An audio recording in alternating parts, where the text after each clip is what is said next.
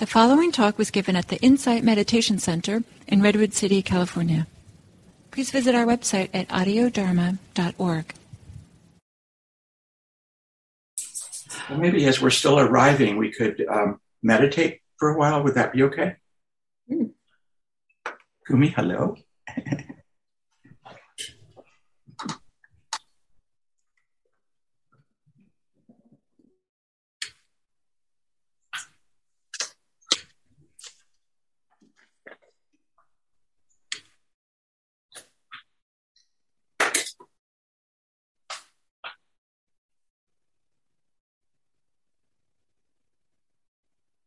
So, relaxing into your body.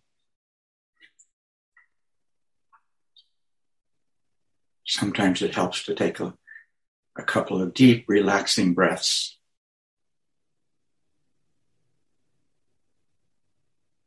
Awakening on the inhale and releasing on the exhale.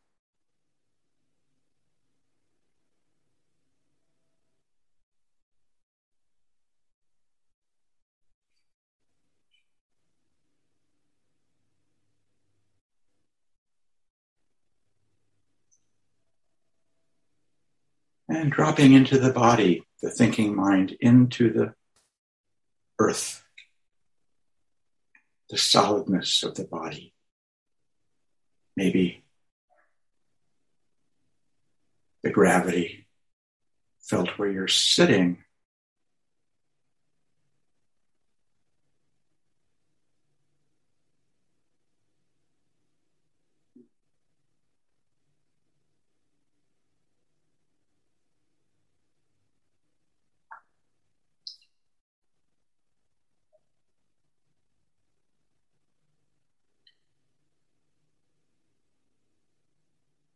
feeling the body wherever you feel it.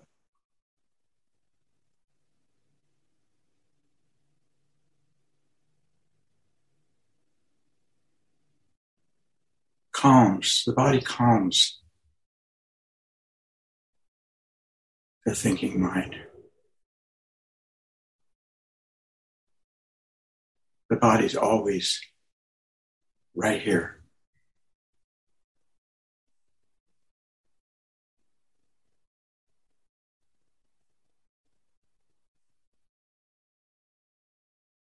Feeling the breath wherever you feel it, the belly or the diaphragm.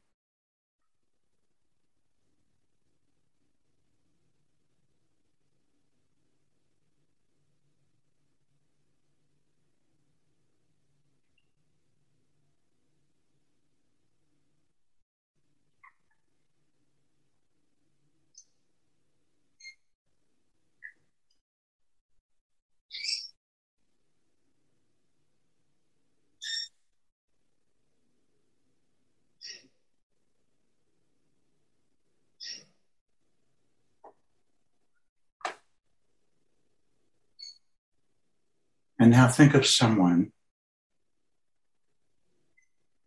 who loves you.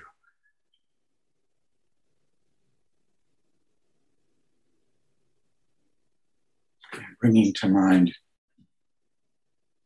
some being could could be an animal, could be someone in the past.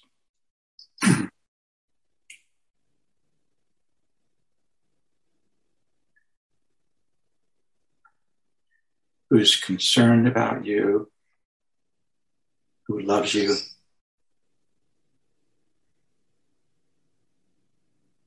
Who wants you to be happy.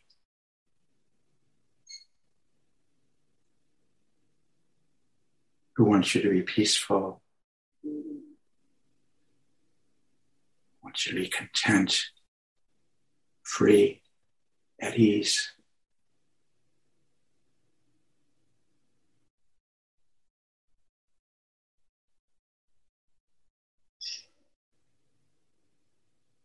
What it really boils down to is they love you.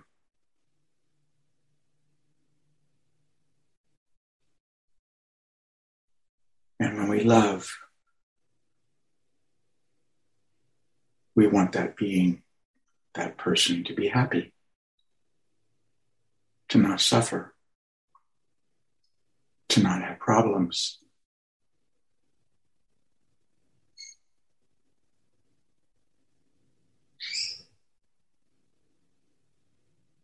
So take in this love in a pure form, just love, just kindness, compassion, caring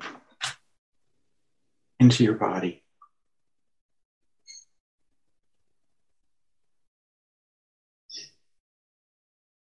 And let it pervade your body. Feel it in your toes, your feet, your calves, thighs, hips.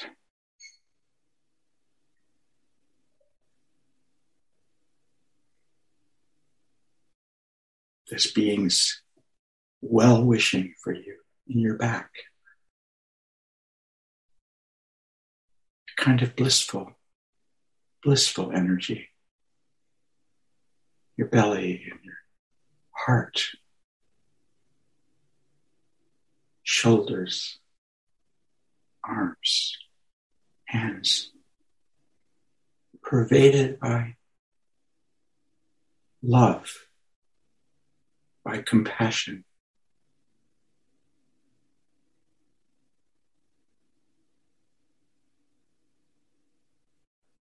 And your face and brain.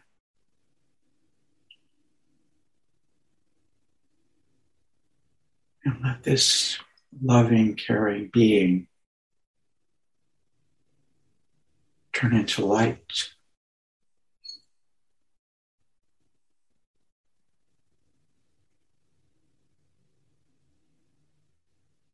Pure light, and let that light enter you and pervade you and dissolve into you.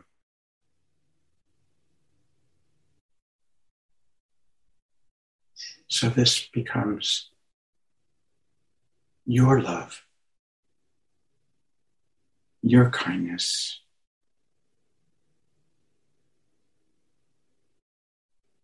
Your wish to be happy. Your wish to not have problems. to not be in pain.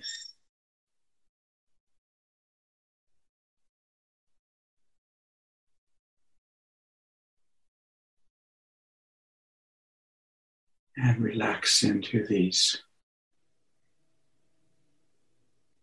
wonderful, caring wishes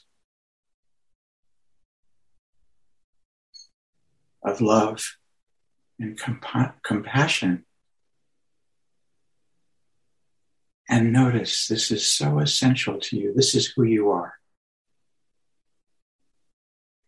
This isn't contrived. This exercise is pointing this out.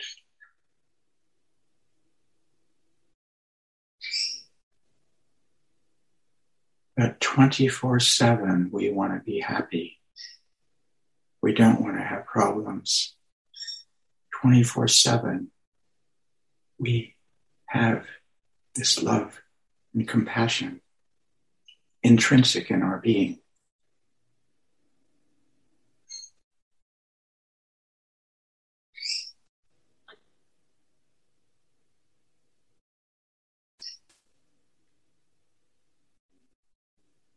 Let it radiate through you like the sun.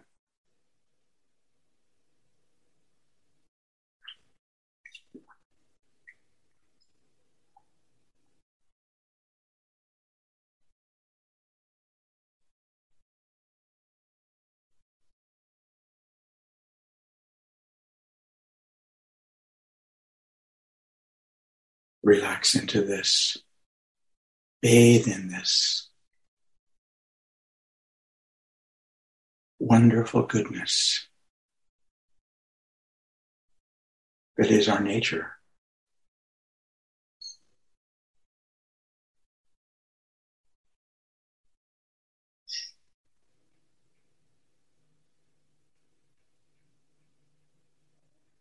and know that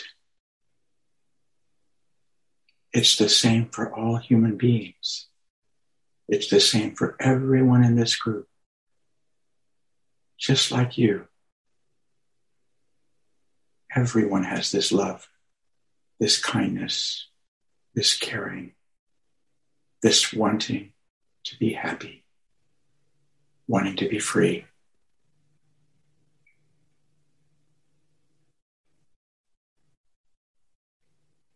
All equal in this. It doesn't take phrases to create this in us. It is here. This love and compassion that we all share.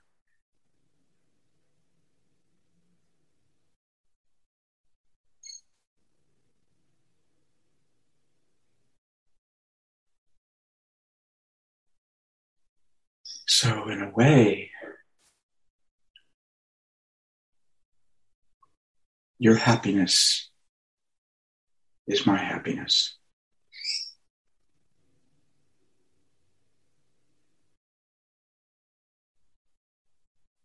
Your freedom from pain, from difficulties, is my freedom relief from difficulties. So we wish this for each other.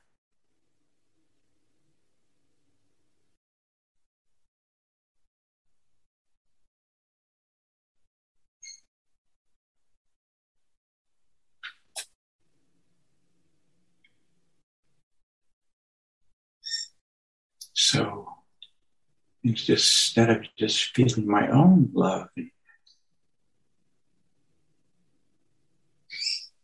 compassion. There are 54 of you here.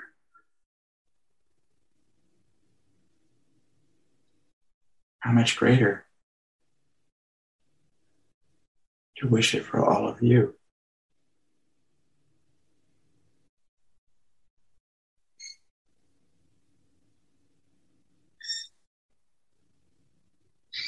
And it's not a stretch, really to wish it for all beings everywhere.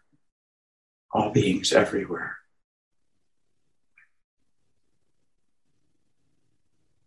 Want to be happy. Want to be free of suffering.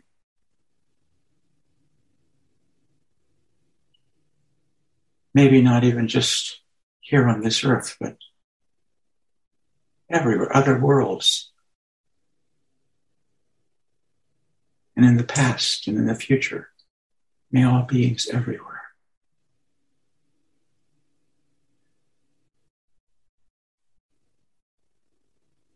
Everywhere be free of suffering.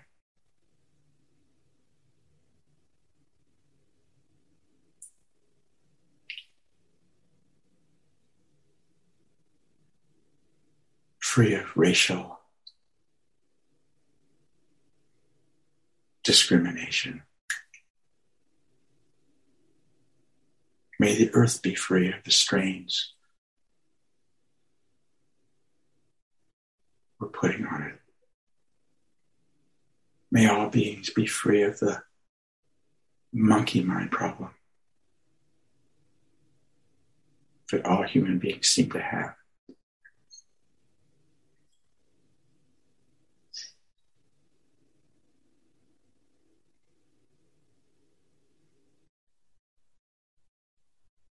Okay. Thank you.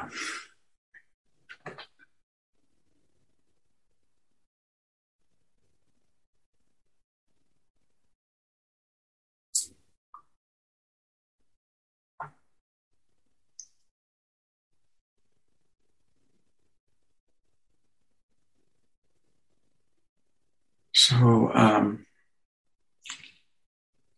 Excuse me.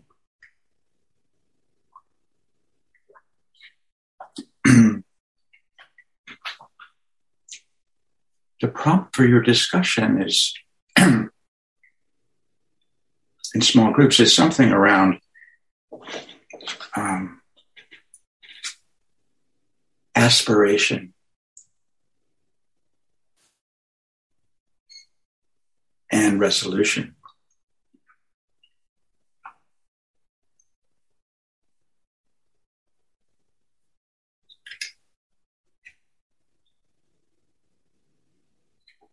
Oh, one second, please. Robert just joined us. Yay.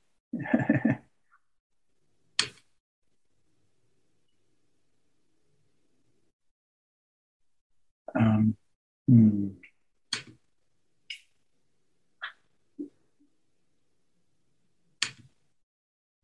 I need to make him a host. Okay, there we go.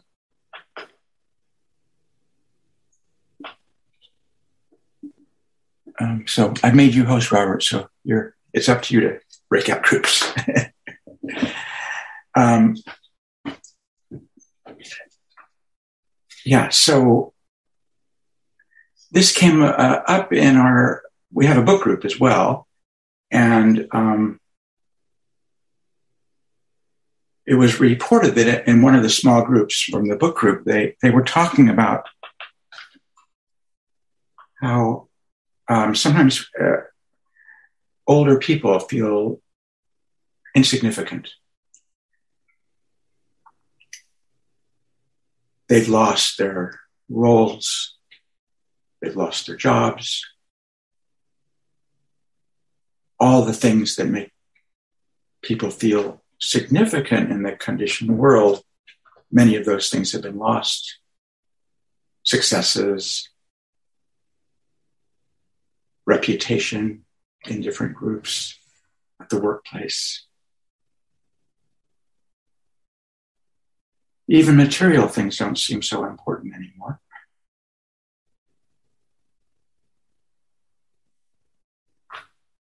I used to live on a farm, Green Gulch Farm. It was a monastic type farm. And then I opened a restaurant and I started buying stuff. I bought suits. and uh, suits didn't matter when I was on the farm and I wore overalls. And they don't matter now. Material things just don't matter that much. So where's the significance?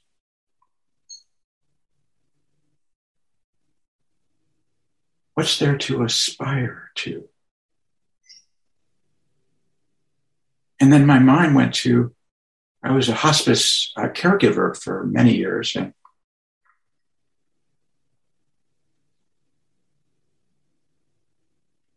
how many of those people didn't have an issue with, didn't seem to anyhow, with significance on this hospice ward.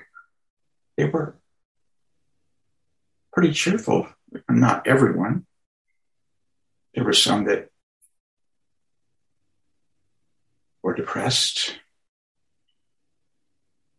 but then they seemed to come out of it. I have a lot of ink ink paintings of uh, birds in my room by a,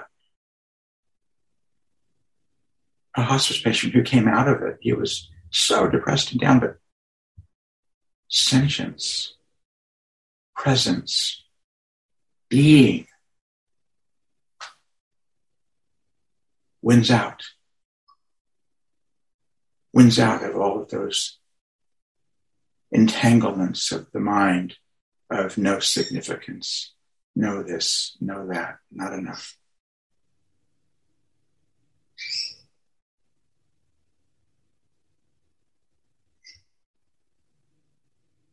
So, what would be your aspiration now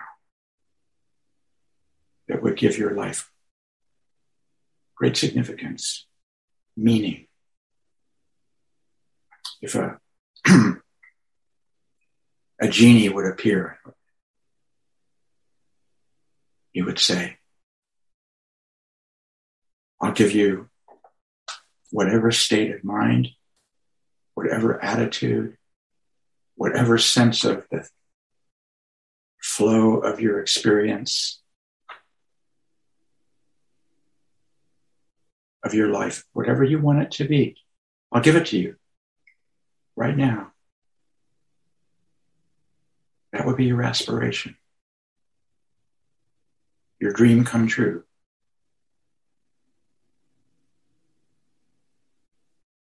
I wish to have no self. I wish to be aware of the flow.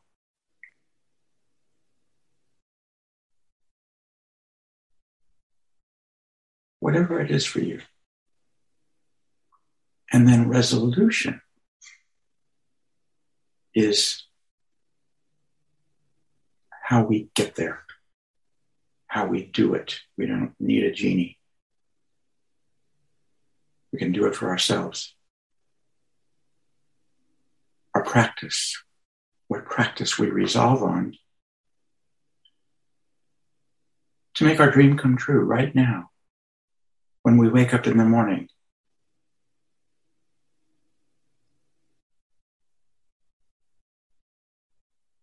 This is my heart's desire. This is what I want from this life.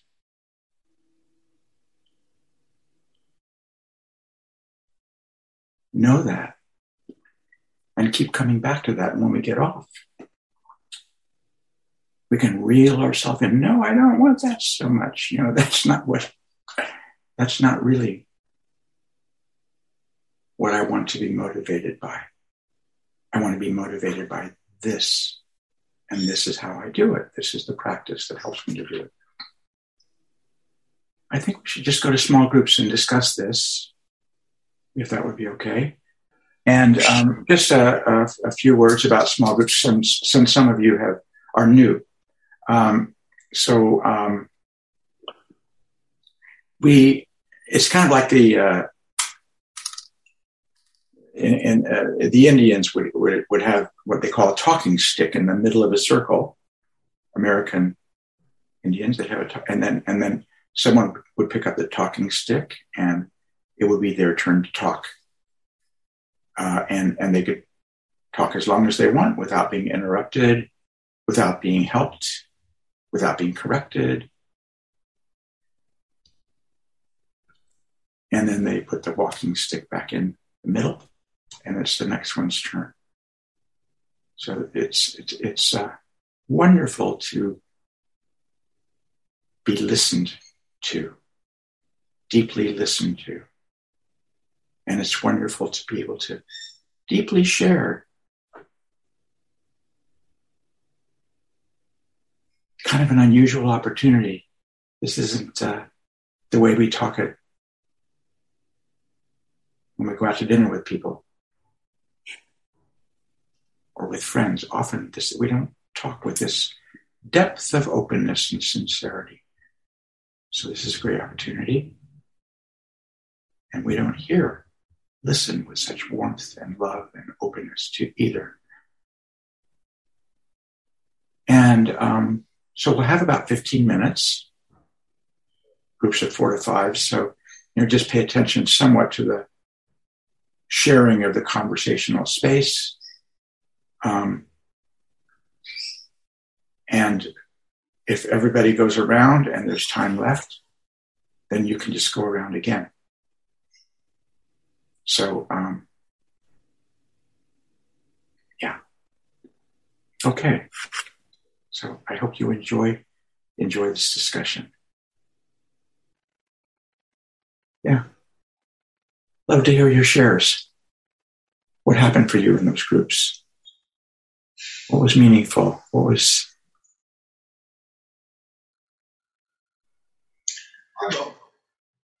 Hello. Yeah, please. Okay, thank you.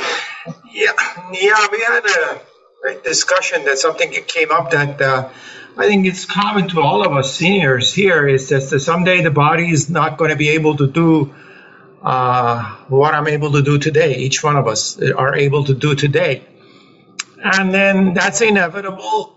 But just as we see that coming pretty soon, I speak for myself. How to accept that? So I'm just going to put it out as a for a larger group, or, or any any anybody wants to say anything.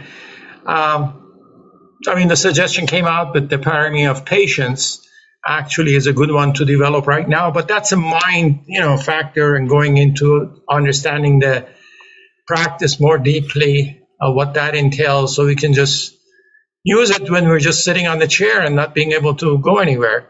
Uh, but I mean that that inevitable uh, feeling of loss of the uh, body's um, agility, functioning is so prevalent for us. That comes it came up. I mean, to my surprise, that was not what I was. My resolution was, but uh, anyway, that's what our group was discussing. Right. B. How how how can your you find significance, find meaning when you're pushing a walker, when you're in a hospice ward. Uh, that's going to happen. It's around the corner when you're facing when death is close. How can we find meaning? I have a friend who's got significant memory loss. He has strong practice, and he's in a, a, a care home he has to use a walker. Can't remember much, but he's pretty cheerful.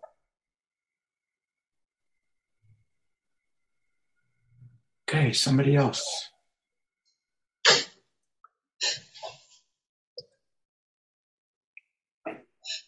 Our group was um, very friendly. It was so much fun. We were all identifying with each other.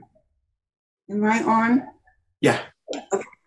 Um, so in things like being alone as opposed to being with a husband came up. Um, we were all women.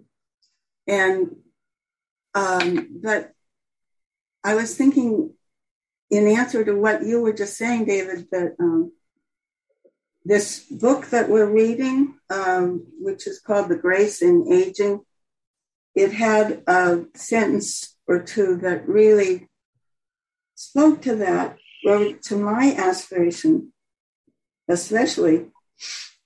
Um, a spiritual practice is not really about becoming anything. It's just about being, allowing being. And that what one can work with while using a walker uh, or, or doing the dishes for that matter, or whatever we're doing or not doing. So, so I like that as my aspiration anyway, you know, just not to have to become anything, but in a way to just allow awareness. Um, and, and just being. I think that sounds like a, a kind of nice aspiration. Mm-hmm. I'll stop there. My first Zen teacher said, well, first of all, there's no turning back. You're all goner. You're all, uh, you, you, know, you're, you're, you're goners. You're pra- going to practice for the rest of your life. Um, there's no turning back. But also, there's nothing more interesting to do. Its practice is just so interesting. so, Stephen, did you want to say something? If, if that'd be okay, what just on the subject, what what really helped me was uh, Gil's talk on renunciation and how it's kind of like dying. I got to think this stuff through. I can't just wait around and be surprised when it happens. But uh, that I have to consciously renounce my role, my responsibilities, renounce my relationships, you know, my my motion, uh, material material loss. I think I got it. There's five renunciations, and uh, uh, that really helped me a lot. I, I worked with Franciscans, uh, these nuns for years, and they would talk about renunciation and that whole tradition of uh, letting go before before it's done to us. Uh, I I find has been uh, helpful for me going through my storm and drang. Great. Okay, one more? Um, may I speak? Sure. For me, I uh, think of the Bodhisattva vow because it says the Dharma gates are boundless. I vow to enter them. Dharma gates are Dharma, the teachings are, are, are boundless. So if I I have I have chronic imbalance, I, I walk daily like a Humpty Dumpty, literally wanting to fall down. So in the beginning, it was very hard for me to deal with it.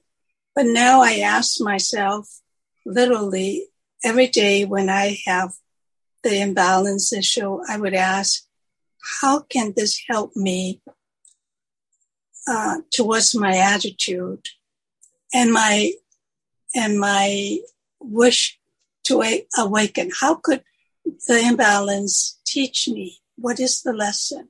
How could use the the the, the, the suffering, uh, the content of life to help me along, not to waste this imbalance as a teacher. So I consider that that is the Dharma gate. That's the teaching for me. And that has helped me kind of ease into living um, with the imbalance as the, you know, the possible norm of life. Thank you, Sylvia. Okay. Um, so now my good friend and wonderful teacher Robert will take over, and then that will follow that with a break, and then my good friend and wonderful teacher Fiona will follow him. So, okay. So, um, would would would you be uh, would you be opposed to having the break now? I I actually need a break. Okay, I'm sorry. Let's do that. We'll have a break Let's, now for uh, for for for ten minutes. Um, yep. Good. If you could come back uh, uh, at five after the hour. Five after the hour. Okay. All right. Thank you.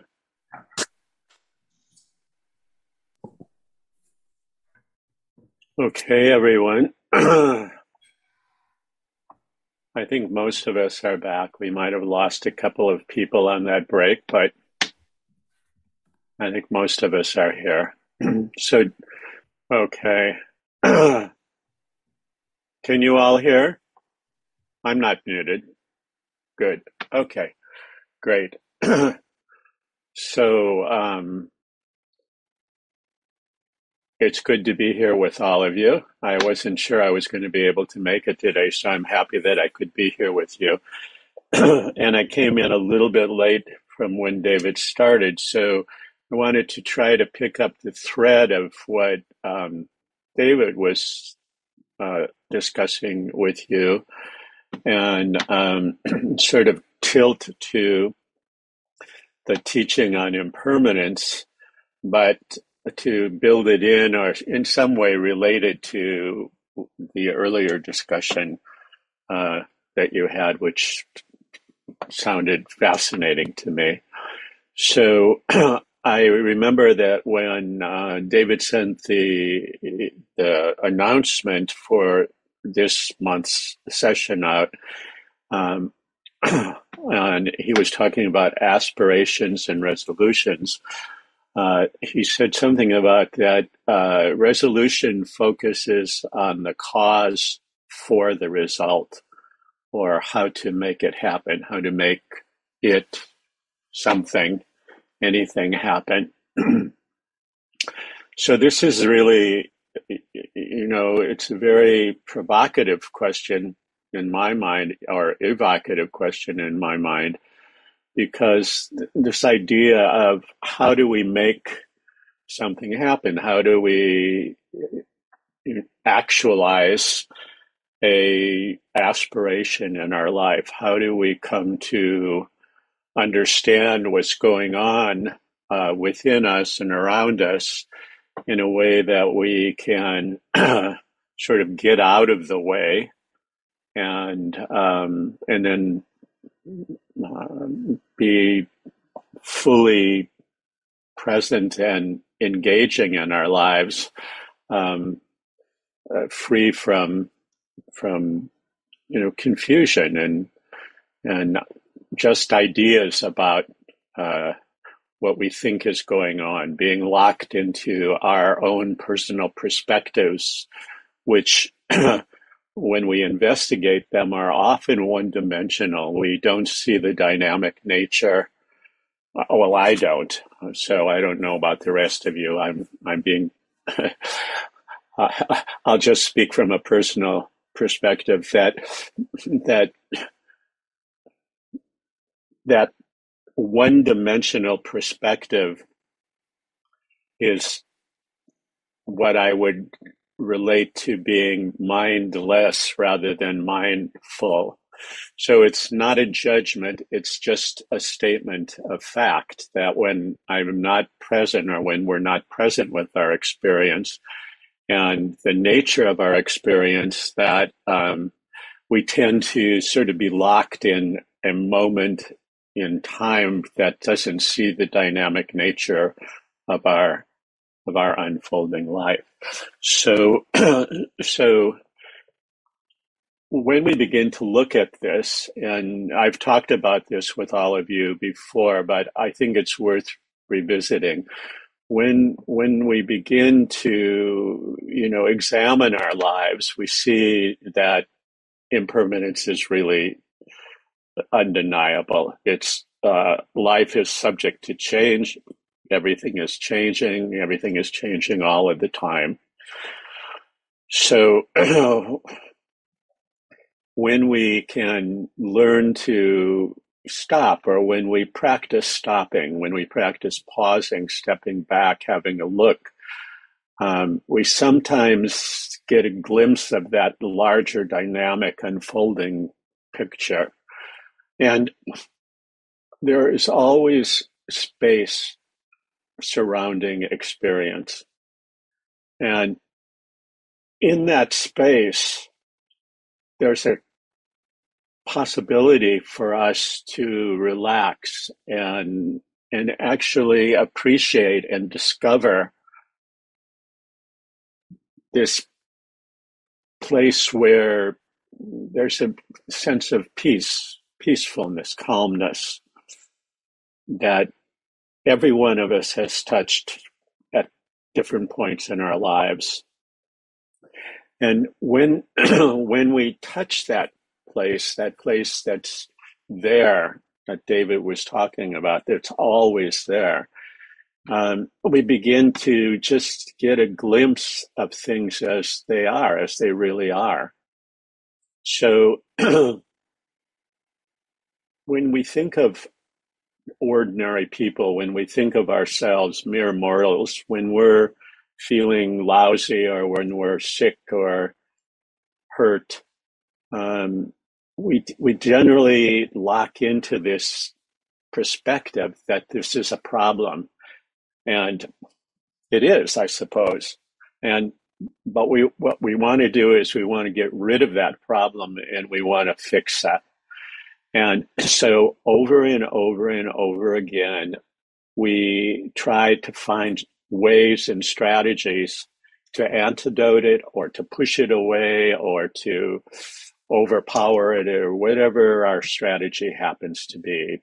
But if this strategy doesn't work, and mostly it doesn't, we then end up feeling frustrated or distressed or depressed or angry or worrying or fearful, you you name it. Um, so if we begin to just recognize that these things are happening for us, we can see that um, what we're trying to do is we're searching out pleasant feelings.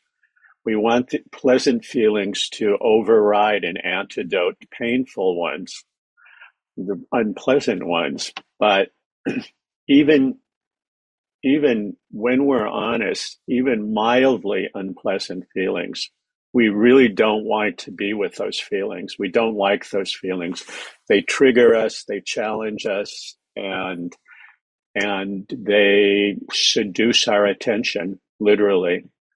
And because we want to avoid even the slightest unpleasant feelings, we pursue and we chase after and we cling to pleasant feelings. Now, pleasant feelings are not what David was pointing to as not the love that is. it's this, this kind of reactivity to, to touching anything that, that bothers us this reactivity is what's creating in our own minds a kind of mental suffering. It's a it's a resistance.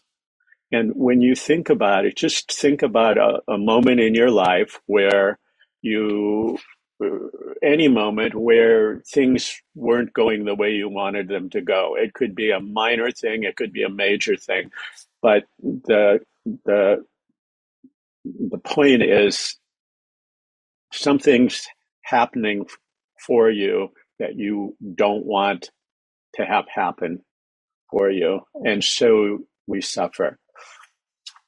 So, so over time, when we practice being quiet, sitting, meditating, cultivating a gradual deepening of our practices of mindfulness and compassion, we do come to learn how to establish and recognize what the state of mental calmness feels like. And we were able to touch a state that's sufficient and stable enough for us to actually begin to bear witness to the discomfort and the changes in our aging bodies and our abilities and our capacities without resisting or abandoning ourselves. These are just realities of life as it unfolds for you and for me and for everyone else. And we begin to see that feelings are simply feelings and that our perceptions are affected by our attitudes and our habits of mind. And that in turn is influenced by our habits of our deep, deep habits of desire and aversion and confusion or delusion. So, greed, hatred, and delusion, we don't have to look far to find that in our actual experience. And when we know and see suffering directly in our mental states, we learn that we can choose to not let these impermanent, fleeting states, you know, seduce our mind, invade our mind, and seduce our mind and take up residence there. And then it becomes entrenched mental default habits. And these habits, I want to go back to what I said earlier, are in the moment. They're one dimensional. It's all we see. We don't see anything else. We just see that. And when our life is just that, and then the next moment where we're one dimensional, and then the next one dimensional moment, we miss out on the wonder and the majesty of life. And the aspirations that we have to be happy are way bigger than that. So, through the practices of the heart, through loving kindness, through compassion, empathic joy, equanimity, we we learn what these feelings are like. We learn what the embodied experience of loving kindness is or compassion. And we can learn to embrace and hold all the feelings in the mind with kindness as naturally as you would hold a small ch- crying child, soothing, accepting, knowing our feelings for what they are. We can't change the fact that our bodies are changing, that our abilities are diminishing, and that our patience and kindness and that patience and kindness can be a refuge for us at this time where, where we we weren't faced with these challenges when we were younger. So so we didn't have the same connection to these other qualities. We didn't maybe have as easy an access to these other qualities. But when we take time to notice and investigate our experience, we actually do see that change is natural and it's intrinsic in all phenomena. So we come to experience our own bodily feelings, our mental states as less personal, as part of what each of us share it's part of our common humanity. You and I and everyone else are in this together. And that sounds like a cliche, but it is absolutely the truth. You and I are brothers and sisters along with all of our neighbors across the world. We're not different from one another. We all really do truly want to be happy and we don't want to suffer. So in this way we're the same. So physical feelings or mental states don't define us and they don't belong to us. Everything in life is subject to change and everything is changing all the time. So when we we learn to stop, to pause, to step back and to have a look, we can actually see beyond this one dimensional perspective that most of us live in in our day to day experience. So there's always space surrounding experience, and it's in space that we discover peace. So we also discover the changing nature of life, our own aging, the loss of remembered physical or mental capacities, or simply the sense of being off balance from the shifting sands of our day to day conditions. Any and all of these things can be a wake up call, a stirring within us that awakens us from the dream of our physical and mental experience. It awakens us to reality.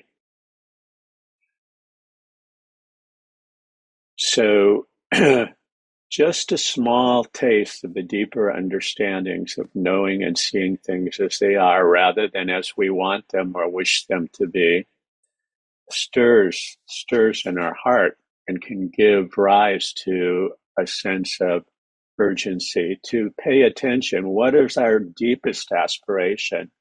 What are our resolutions to making that aspiration to actualizing that aspiration. And when we're able to investigate and explore the changing and permanent nature of our own experience and follow this path of practice, we, we grow. We become stronger. We become more resilient. We become less vulnerable to falling into attaching to the illusion of a self and, and then we suffer. So what we find is that that this practice takes us beyond the resignation of just coping. Oh God, if here's one more thing, I'll just grit my teeth and, you know, muscle through it. So faith and trust and determination begin to grow in us as we come closer and closer to the realization of freedom, the ending of suffering, of true letting go, of release. So we are, as I said, all in this together. Take heart.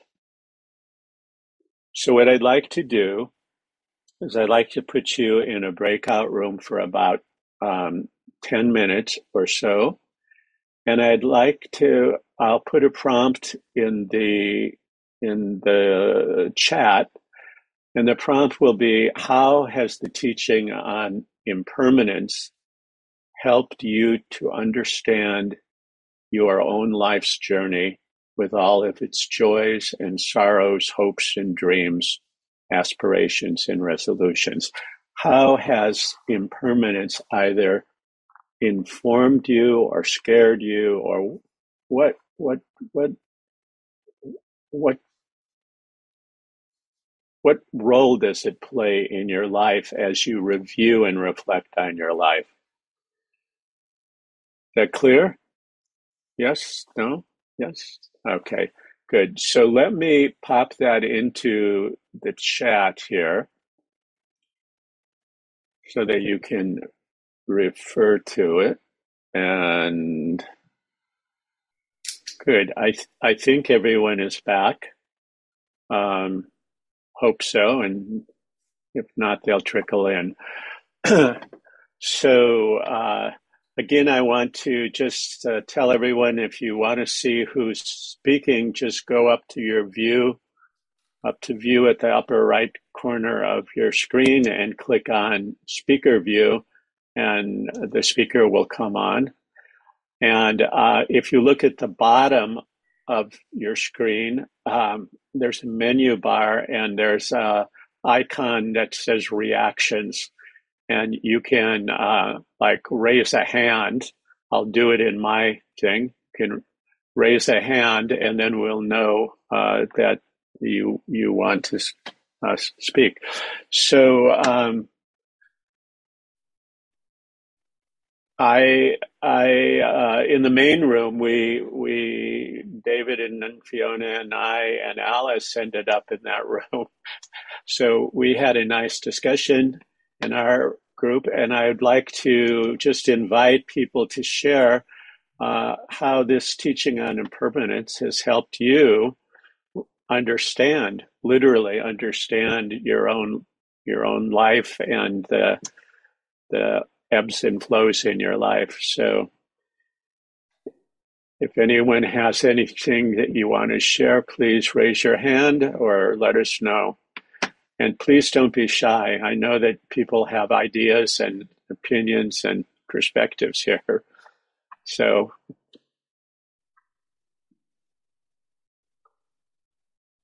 anyone? Oh, there we are. Okay.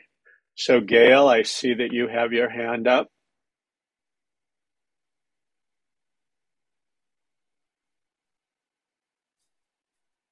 Gail? You're on mute, dear. Sorry, I thought I'd unmuted. Um, okay.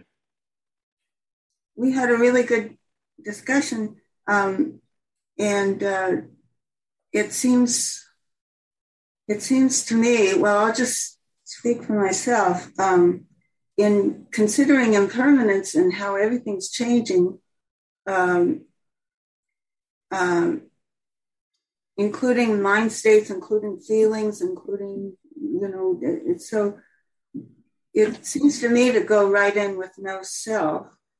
Mm-hmm. That there isn't really, yeah. So, so, and how does all this relate to the fear of dying or, or, or just the thought of dying? Um, because oftentimes we think of impermanence as, well, I'm going to die and I won't be here anymore. But this I that we think won't be here anymore isn't even here now, um, in in a in a sense. Um, we're we're we're alive, we're appreciating, we're able to appreciate things and have joy and more, more and more awareness that we're not gonna, we're not a entity that's that's lasting. So, in in a way, it, it just makes me feel easier about about death because it's happening already. Hmm. Thank you. Can I ask you, you, you shared in relationship to dying. What about in relationship to living? Well, what I shared about about that was it just makes me feel lighter and makes and, you feel lighter. Okay. Yeah, yeah, yeah, and great. and, and I don't blame myself I take Great. things less personally um, whenever I get a real glimpse. Great, Yeah. great. Wonderful. Thank you. Thank you, Gail. Um, Terry, you're next. And I want to, um, Fiona, if we stop at a quarter Oh, to the, uh, Please, is that just let- good? I would love people to share. This is really important. So just- Okay. As long as you're okay. I. Terry, your hand is up next. Well, what many things came up with Linda and I, but the, the thing I'm thinking uh, the most is that I've had some real uh, physical changes because of uh, my practice. Mhm. And so I was able to look back at the time when I was uh, in a lot of pain and discomfort and uh, lack of energy. And looking back now, uh, or looking at myself now, I'm realizing, oh, that changed. So I think that's going to help me in the future that when I get fatigued or any problems like that, with the teaching of impermanence to realize all things are changing. It it is likely to change. Well, it will change one way or another. So having looking back and seeing how I'm much better now is helping me to face the future with more confidence that uh, when whatever comes up will only be there for a time. If that makes any sense to anyone. It does. So, can I comment? Can I? Oh, please. So, and this isn't just for for you, Terry. This is for all of us. So, when we look at a situation like that, and we we see that something's happening that we don't want have happening, and then we recognize um, that whatever is happening is is also part of an impermanent arising and passing away. You see, so that that gives us sort of an access to the space around something. You see, and it allows us to to to hold it in a different way. So, what also changes in that moment of recognition is our relationship to it. You see, it's not just that the the actual triggering phenomena, thought, event, person changes. It's that our relationship to that triggering phenomena changes. So we begin to see that even that at a deeper level, it, what's changing is the way that we're holding something, the way that we're seeing something. And that changing relationship begins to be recognized as, you know, a pathway to freedom, if not an actual, you know, taste of freedom, a momentary taste of freedom because we begin to see that we don't hold on to this one dimensional way or one dimensional perspective that we have about this challenging problem. It's not that the problem isn't, isn't a challenge, but that's not the issue. That changes, but our relationship also changes. So thank you. Thank you for your. Uh, thank you. Yeah. And, um, we have time for I think Stephen and I thought I thought Lori had her hand up. Maybe I'm wrong. I'll I'll be real short, but I, I wanted to to share uh, you know about about impermanence. Some of the worst things that happened to me that just devastated me turned out to be the very best thing that ever happened to me. And I and I had to get old to see that but I, when I look back at my life, and I can say, "Damn, if if I didn't blow that up, I wouldn't have had this happen." And and so I think that's the one thing about impermanence too is, uh, boy, sometimes when we're going through the the the the, the trials, you know, the trouble, uh, you know, on the other side there is something, you know, karma or whatever wants to come in here. But I wanted to see if others had that experience as well. Thank you. Yeah, thank you, Stephen. And and I'm going to I'm just going to add a comment because I can't help myself. But I don't think that the fact that you've gotten older is what gave you access to that insight. I think it's because of your practice that you have access to that insight.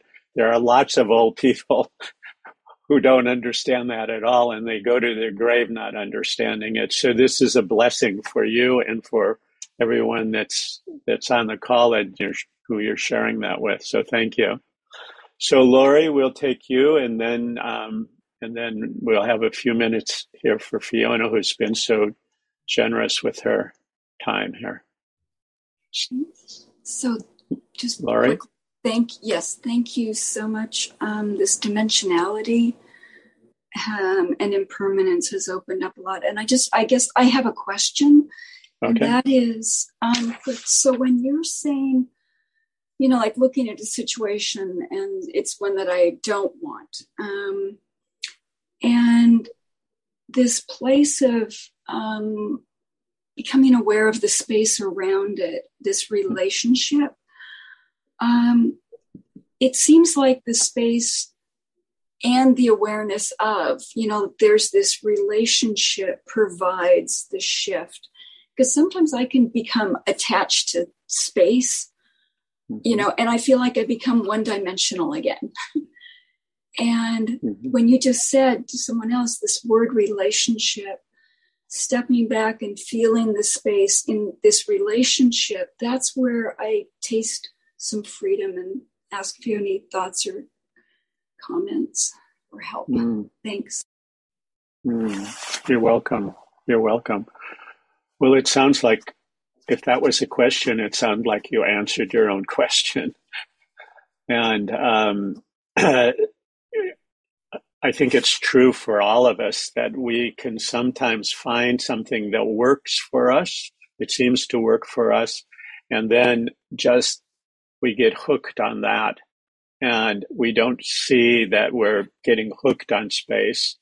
You see, so it's just a matter of of practice and being kind and patient and and willing to you know meet yourself as a real human being with radical honesty that we begin to see what the mind is doing the the habits of the mind.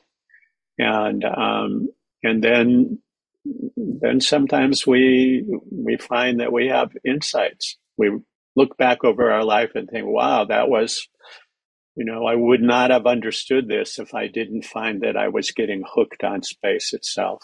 So, so thank you all for participating in this little experiment or this little exploration. Um, it's a delight to be with people who are, you know, in touch with their hearts and in their deeper intentions and their aspirations and resolutions to, to, um, you know, live from the heart and to wake up. So it's an honor to be part of this group. Thank you all. And now I'm I'm going to pass this on to Fiona. Well, quite a morning of teaching. David, um, you know, helping us sort of directing our gaze towards this inner deep place uh, within, you know, source of uh, beauty and love and compassion that's innate below the surface. And uh, and then Robert, you know, we were looking at the conditioned world, the outer world, the impermanence of all phenomena. So it's sort of like these two sides of the Dharma teachings, you know, what changes and, and what is innate, what is deeply there in our deepest heart. And I've shared this in the group before, and it was so meaningful to me years ago. And retreat at Spirit Rock on the Dharma of Aging. And it's still very much close to my heart. There was a chant that was shared, it was a traditional chant at funerals in Southeast Asia. and I'm not going to attempt to uh, chant it, but I will recite it. Um, the translation is uh, All things are impermanent, they arise and pass away. To live in harmony with this truth brings great happiness. And what was so just sort of grabbed me by the throat at that time was this the third line to live in harmony with this truth. So the beginning of the chant was um, was impermanence, and the last anicca, the last word was sukha, happiness.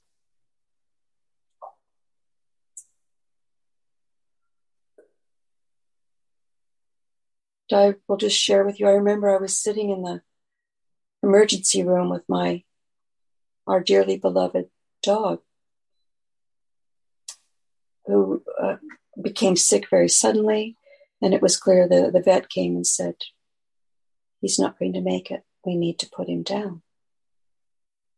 And I called my husband, and we came and sat there and held him. And uh, that chant came to me at that moment. That just came out of me.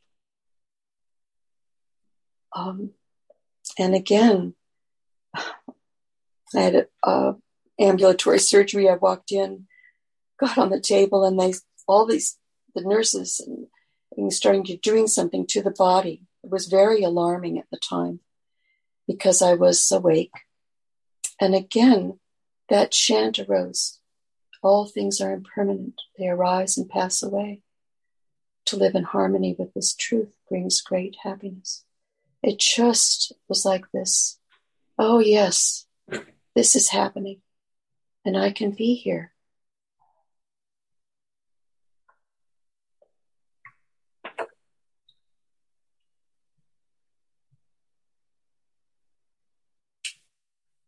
It's not a Dharma teacher, but I found this quote this morning and it seems to fit too within a different tradition, not Buddhist, traditional Buddhist teachers, but I'd like to share them. Be like the seasons. Winter is not trying to become summer.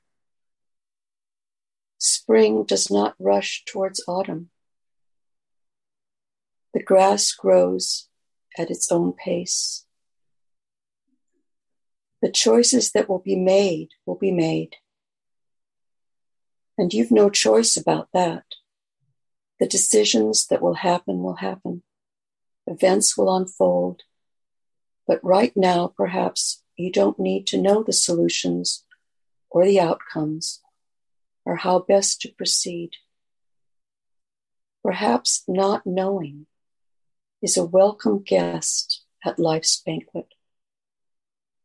Perhaps openness to possibility is a beloved friend.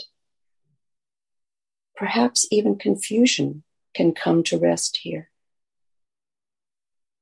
And so instead of trying to fix our lives, instead of trying to neatly resolve the unresolvable, and quickly complete the epic story of a fictitious me. We simply relax into utter not knowing, unraveling in the warm embrace of mystery, sinking deeply into the moment, savoring it fully in all its uniqueness and wonder. And then, perhaps without any effort, without any struggle or stress, without you being involved at all. The true answers will emerge in their own sweet time.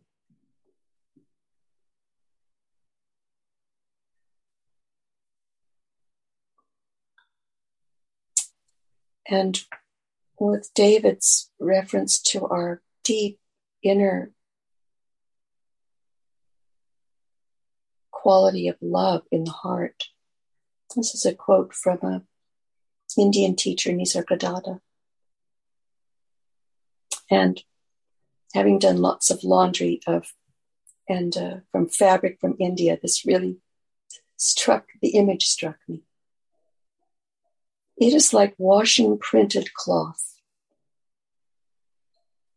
This is our practice. First, the design fades, then the background, and in the end, the cloth is plain white.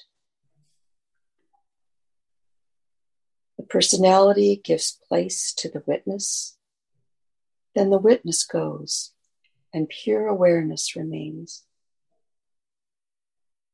The cloth was white in the beginning, and it is white in the end.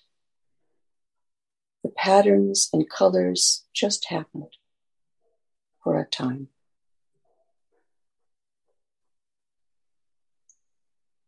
The cloth was white in the beginning and is white in the end. The patterns and colors just happened for a time.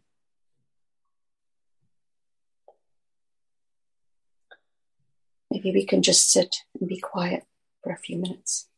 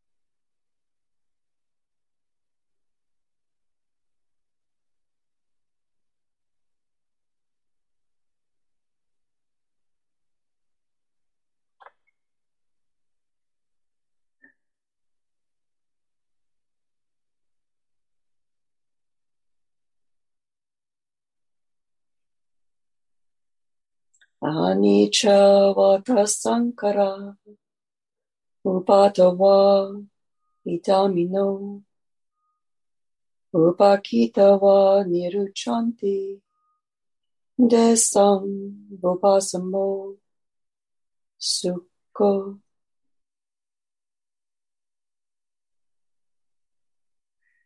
All things are impermanent. They arise and pass away. To live in harmony with this truth brings great happiness.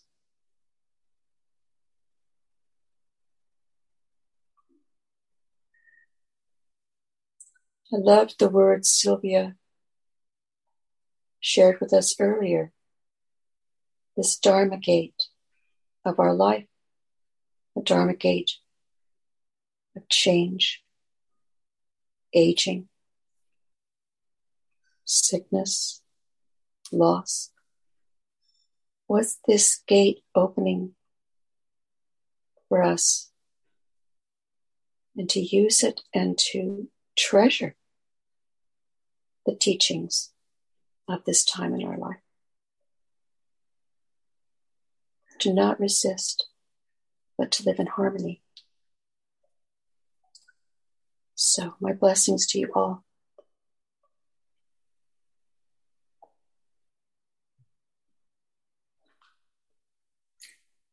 Thanks, Fiona.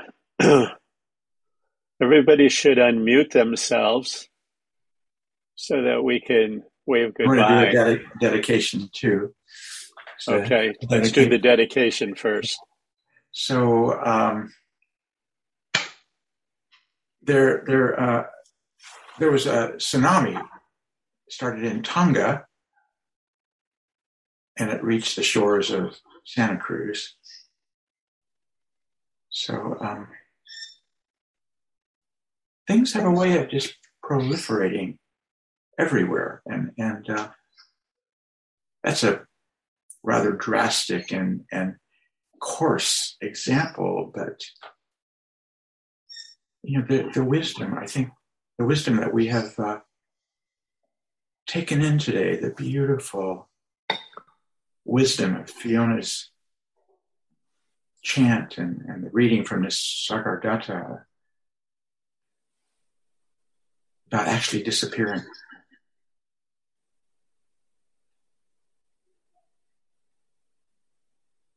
Disappearing like uh, the whiteness of the cloth even disappears. So mm-hmm. may the wisdom that we have felt today and with, with the change, I, we can feel there's change in this group now. You've all changed. Something's happened here. So may, may, may what we've experienced, the wisdom, the love, the compassion, the sangha, the feeling of maybe happiness and harmony, may it spread out to all beings, be a benefit, not just to you and to others in the group, but to all beings everywhere. Okay. Thank you all. Thank you all for coming. Um, just also want to say, if you, if you, some people have mentioned this book group. Uh, if you'd like to join the book group, it's a wonderful book that we're studying. So just again, write to IMC Sangha, Senior Sangha, and we'll we'll sign you up if you'd like to join that. Okay. Any blessings, Bye, everyone. everyone. Bye Thank Bye. you. Good job. Thank you. Thank you. See you next month. Be well. Bye. Thank Thank you for being here. Thank you. Thanks, everyone. Bye bye. Thank you. Bye. Bye bye. Bye bye. Thank you. Bye. Bye bye. Bye bye.